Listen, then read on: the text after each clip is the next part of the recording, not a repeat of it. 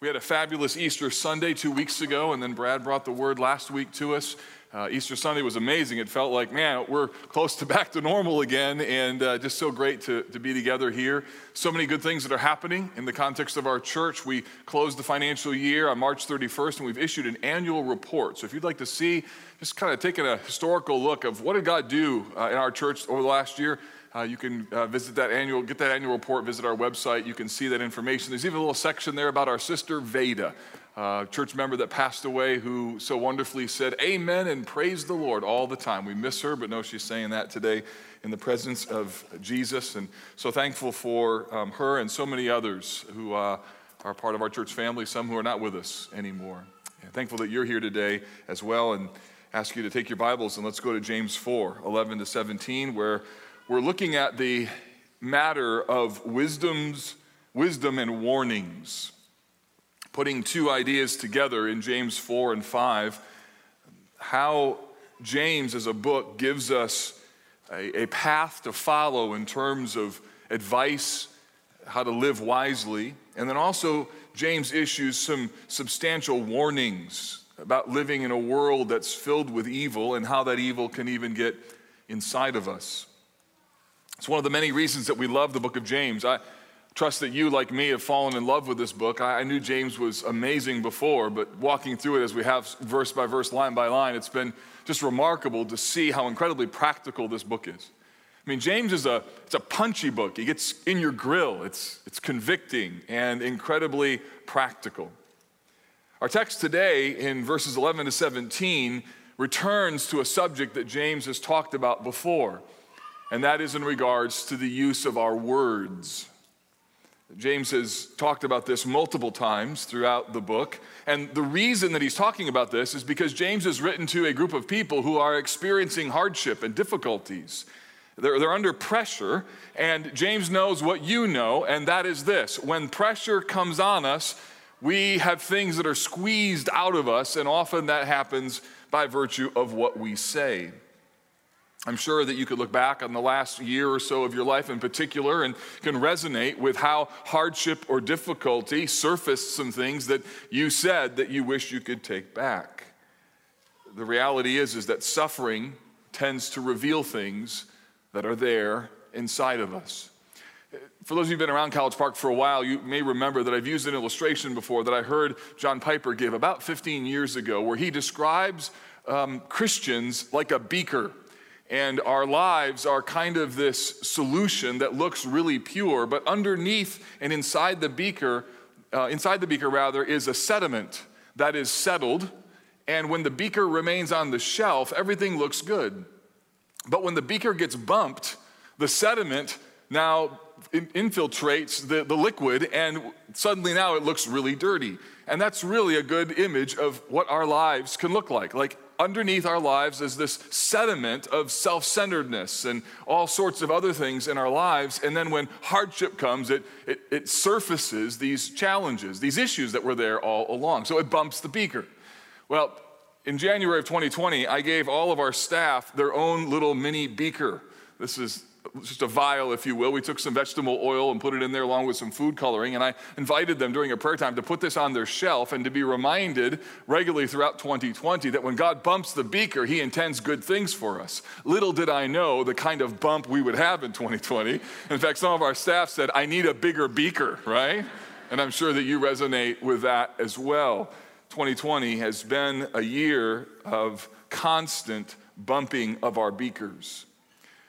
Our text today addresses two particular issues, and that is the matter of evil words and presumptuous words. James says, Watch what you say. And in the context of suffering, when our beakers get bumped, evil words or presumptuous words can come out. So today I want to look at this text through those two particular categories evil words and presumptuous words. First, evil words. Hardship can cause us to say things that are awful. You know that. We know that we shouldn't say certain things, but the pressure, the frustration, the anger, the vulnerability that we feel, the words come out. They were there all along, but the pressure of circumstances creates them. In chapter 1 and verse 26, James has already told us about the matter of our words. He says, If anyone thinks he's religious and doesn't bridle his tongue, but deceives his heart, this person's religion is worthless. So James draws a straight line between what you believe and how it expresses itself in your words. In chapter 3 and verse 6, he says, The tongue is a fire, a world of unrighteousness, setting on fire the entire course of life and set on fire by hell. So James is saying our words are serious. Chapter 4 and verse 1, he speaks to the internal conflict that can happen in the church. He says, What causes, what causes quarrels and what causes fights among you? He's trying to get to the motivational issue. What's underneath all of the conflict that so happens with people who should know better and who claim to love the same Savior and are supposed to be part of the same family? What James is concerned about now is moving from motivations to manifestations. So, how does, how does this show up? Specifically, he addresses evil speaking. So, let me just address two questions. First, what is evil speaking? And secondly, why is it sinful? So the, the challenge is, is that there's no one who's going to hear this message that would think that evil speaking is okay to do. So the, the challenge is what exactly is evil speaking? What, what exactly do we mean? Verse 11 says, Do not speak evil against one another, brothers. The one who speaks against a brother or judges his brother speaks evil against the law and judges the law. So he says, Do not speak evil against one another. That word, or those two words, speak evil, uh, is the combination of two words. It's the word for speak and the word for against. So to speak evil is to speak against someone. It's to speak in a way to oppose someone. Or another way to translate that word is to speak contrary to. So the ESV, the translation that I'm using, translates that Greek word as evil speaking. Other translations, like the NIV, render it as slander, or the CSB renders it as criticize. So, what is this? Well, commentators tell us that this is the kind of speaking that comes with malicious intent. It's the kind of speaking that intends to harm others, or as we'll see in a moment, that intends to exalt myself over others. We need to be clear that just talking about things that somebody has done or who they are in an honest way isn't wrong but it can be wrong depending on the motivation and how it is that you do it. So, to be evil speaking of someone is to sort of traffic in false accusations. It's where we attempt to attack the name or reputation of someone. And sadly, the story of humanity and even the story in the Bible is filled with evil speaking. It's all over the place. In fact, you know that the first temptation in the Garden of Eden in Genesis chapter 3 involved Satan speaking evil about God. Like right in the beginning of the Bible, we have slander that's happening. Satan slanders God. He says to Eve, You will not surely die, for God knows that when you eat of the tree, your eyes will be opened and you will be like God. He uses a partial truth in order to cause Eve to be tempted to question God's goodness. And friends, that's what evil speaking, when it comes from our mouth, that's what we do. We say things that cause suspicion with others. And we do it because we want superiority. In Numbers 21, verse 5, the people of Israel speak against Moses and against the Lord when they are tired of manna and they found themselves hungry. They, they speak against Moses. They say, You brought us out here to kill us because they're sick of manna and their bellies are hungry. And it's remarkable how quickly us human beings can turn on people around us just because our needs aren't met. It's amazing how quickly we can blame others, especially people in authority. If you would have done this differently, then our life would be better. We've done that from the beginning of time. The psalmist in Psalm 101, verse 5, sings about God's destruction of those who slander in secret. Can you imagine that? Writing a song where we're singing about God destroying those who slander in secret. 1 Peter 2 anticipates the world slandering Christians, and that's why Christians are commanded to keep your conduct honorable.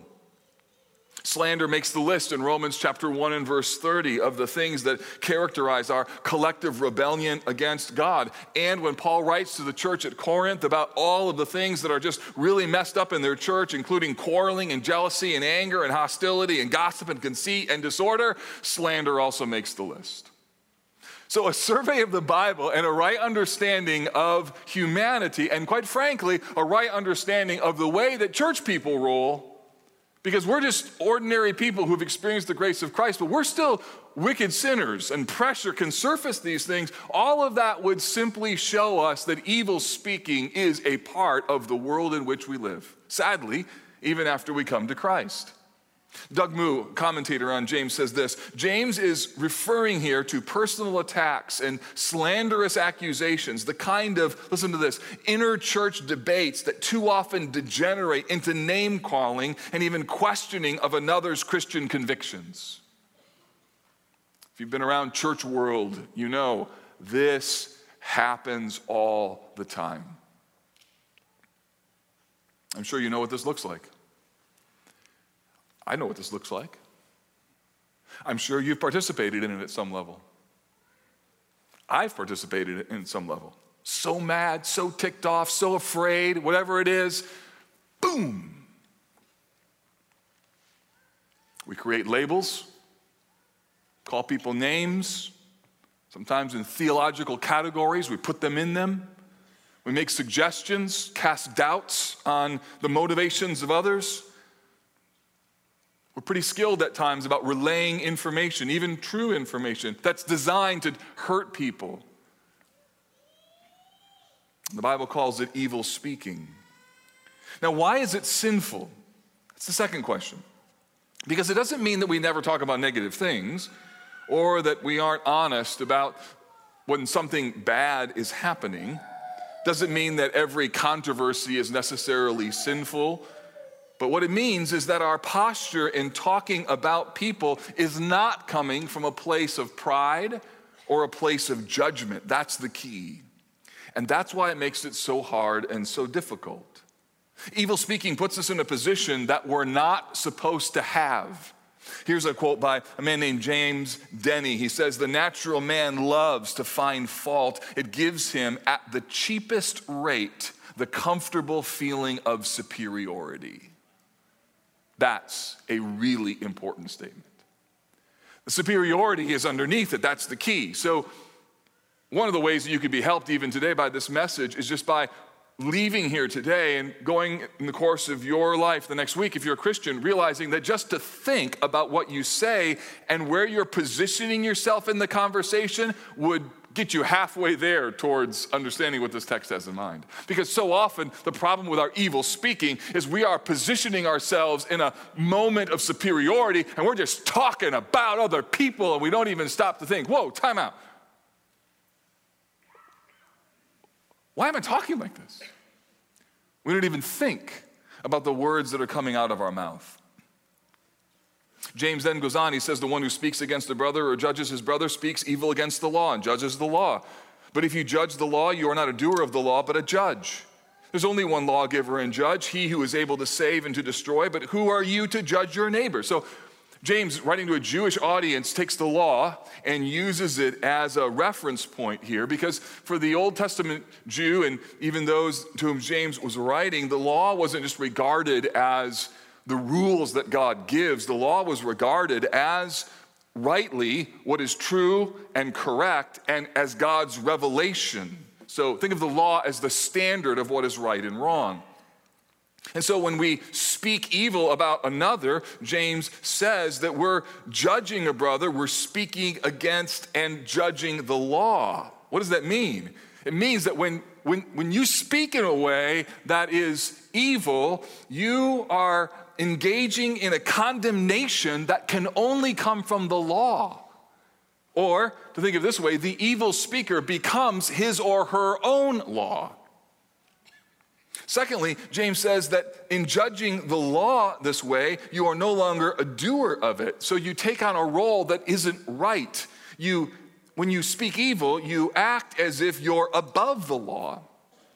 So it's not only a problem that you become your own law, but then you position yourself sort of above the law. And third, verse 12 points to the fact that there's only one lawgiver it's God. He alone has the power to save and to destroy. And so, therefore, to speak evil about your brother is to take on the role of God. That's why James says, Who are you to judge your neighbor? So it's almost as though when we engage in evil speaking, we lose our minds, or we lose, maybe a better way to say it, our theological and biblical footing. We begin to think in a way that just isn't right. And it happens so fast. Here's a longer quote from a commentator named Kurt Richardson. He says this In slandering another, believers slander the law of God. When believers judge another, they judge God's law. Believers should accept the law of God, but this law requires them to exercise mercy toward others since they have received mercy and are putting their hopes on the mercy of God. Slander then offends not only the brother and constitutes judgment against him, but also offends the law and constitutes judgment against it.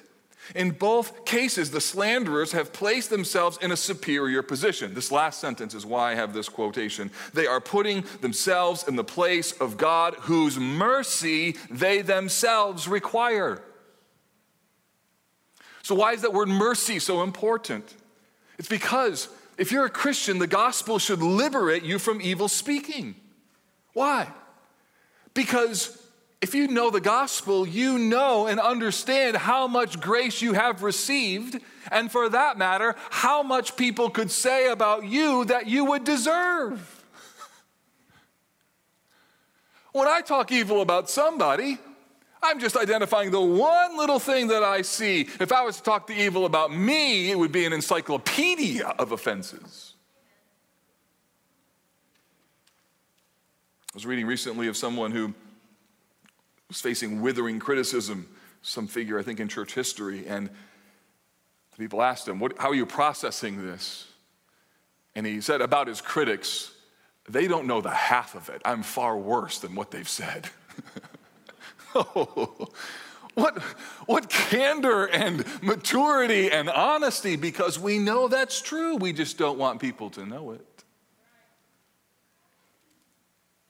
So the question is why would we speak evil when we've received so much mercy? It, it, when we speak this way, it puts us in a position of judgment. And for those who are Christians, we have received the mercy through the blood of Jesus, and we ought to be so thankful that God is our judge.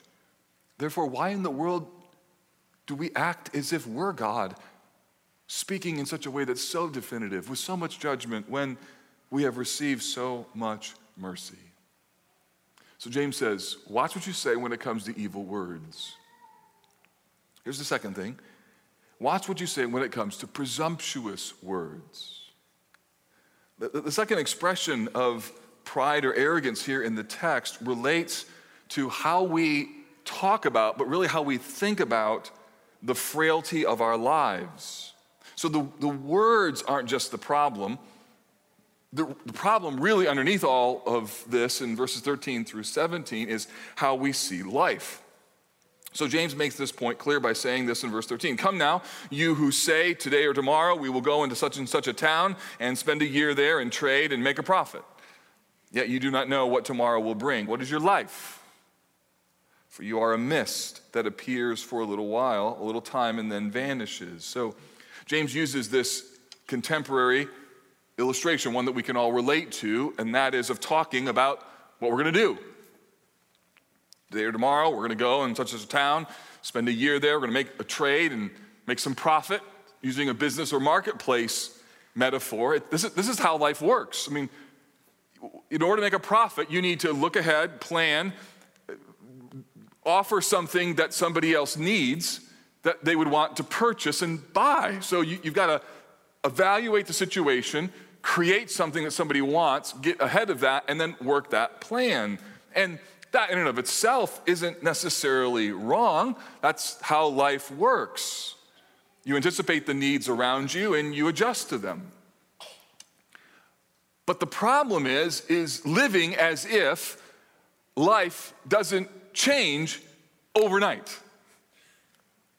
When I was preparing this message, I was thinking of a conversation I had with a friend in February. We are having lunch and we are just talking about what's going on in the world and everything else. And he said, You know, I'm really concerned about what's happening over in Wuhan. That virus and lockdown things got me nervous. And I said, Really? He said, Yeah. Well, like a month later, I called him and said, Hey, you got any stock picks? Because that was a pretty good, pretty insightful thought, right?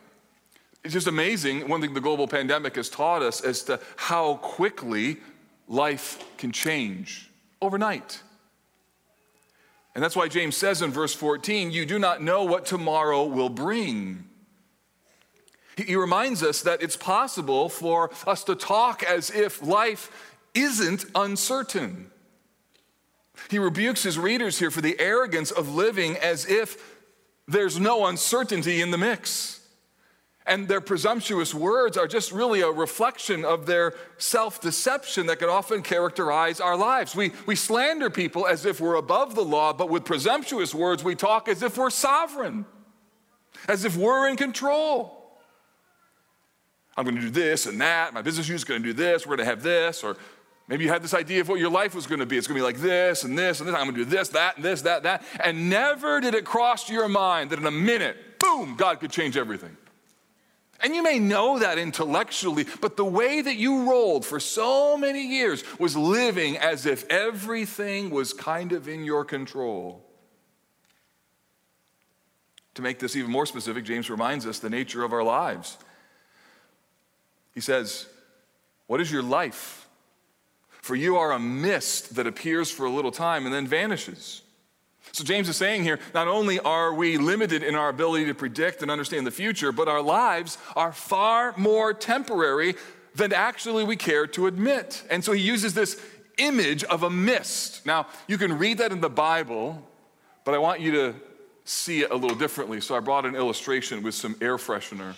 This is Glade, has thank you on it, and uh, this has up to seven hours of freshness, just so you know. So, ready? Here's, here's your life.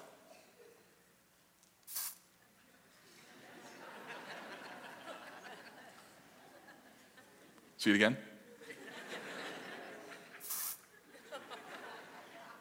Feeling pretty good about your business, your portfolio, your 401k, your plan?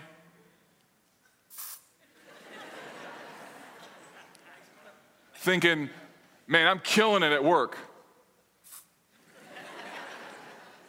I'm really successful.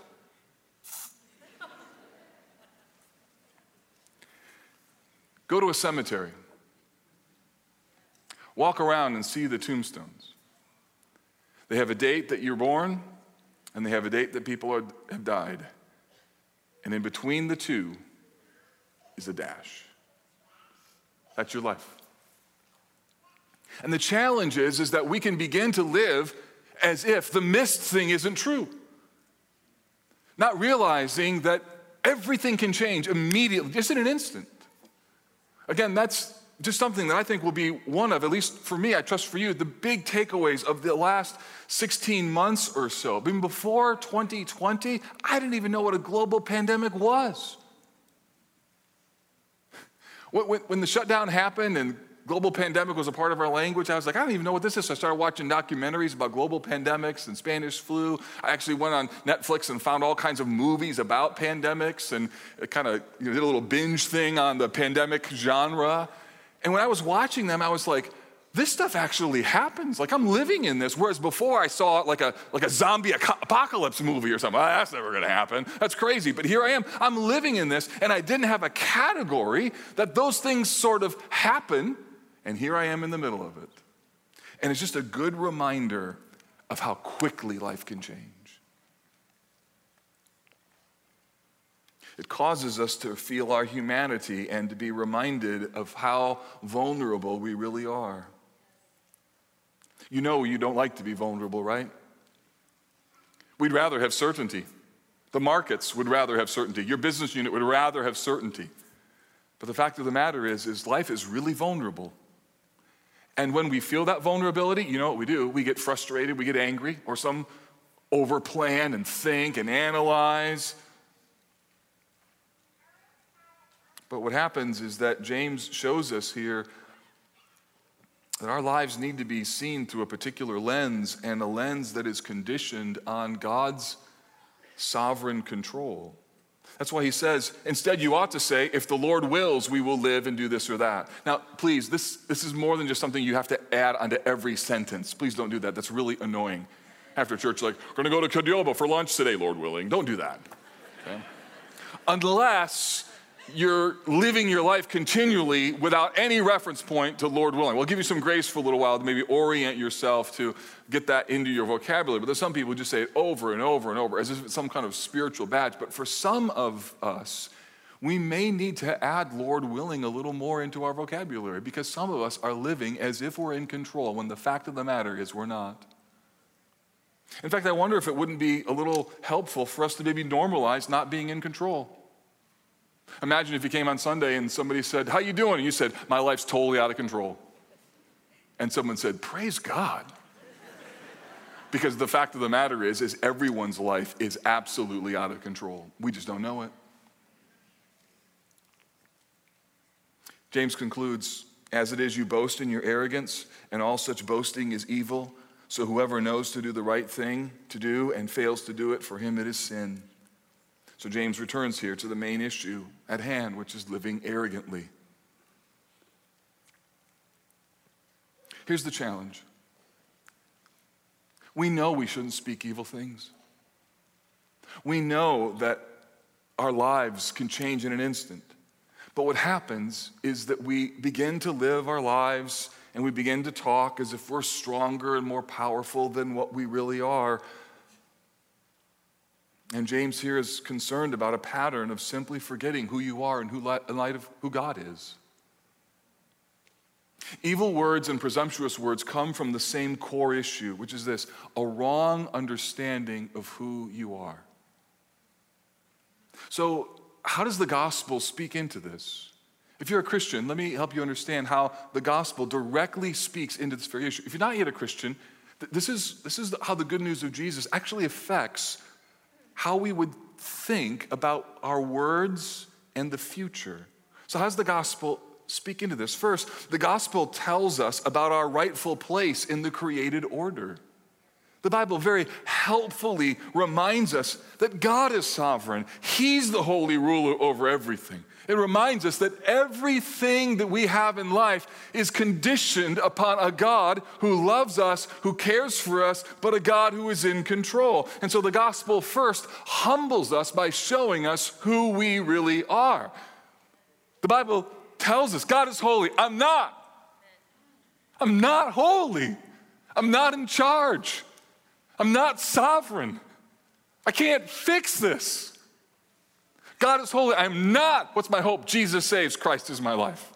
And I see life through that lens. Secondly, the gospel informs us about the grace of God's about the gift of God's grace, rather, and then it transforms us. So it tells us about God's grace and then transforms us by that grace. And so, because of Jesus, we receive mercy, and everything that we have is because of the gift that God has given us. So nothing that we have is earned, nothing we have is deserved.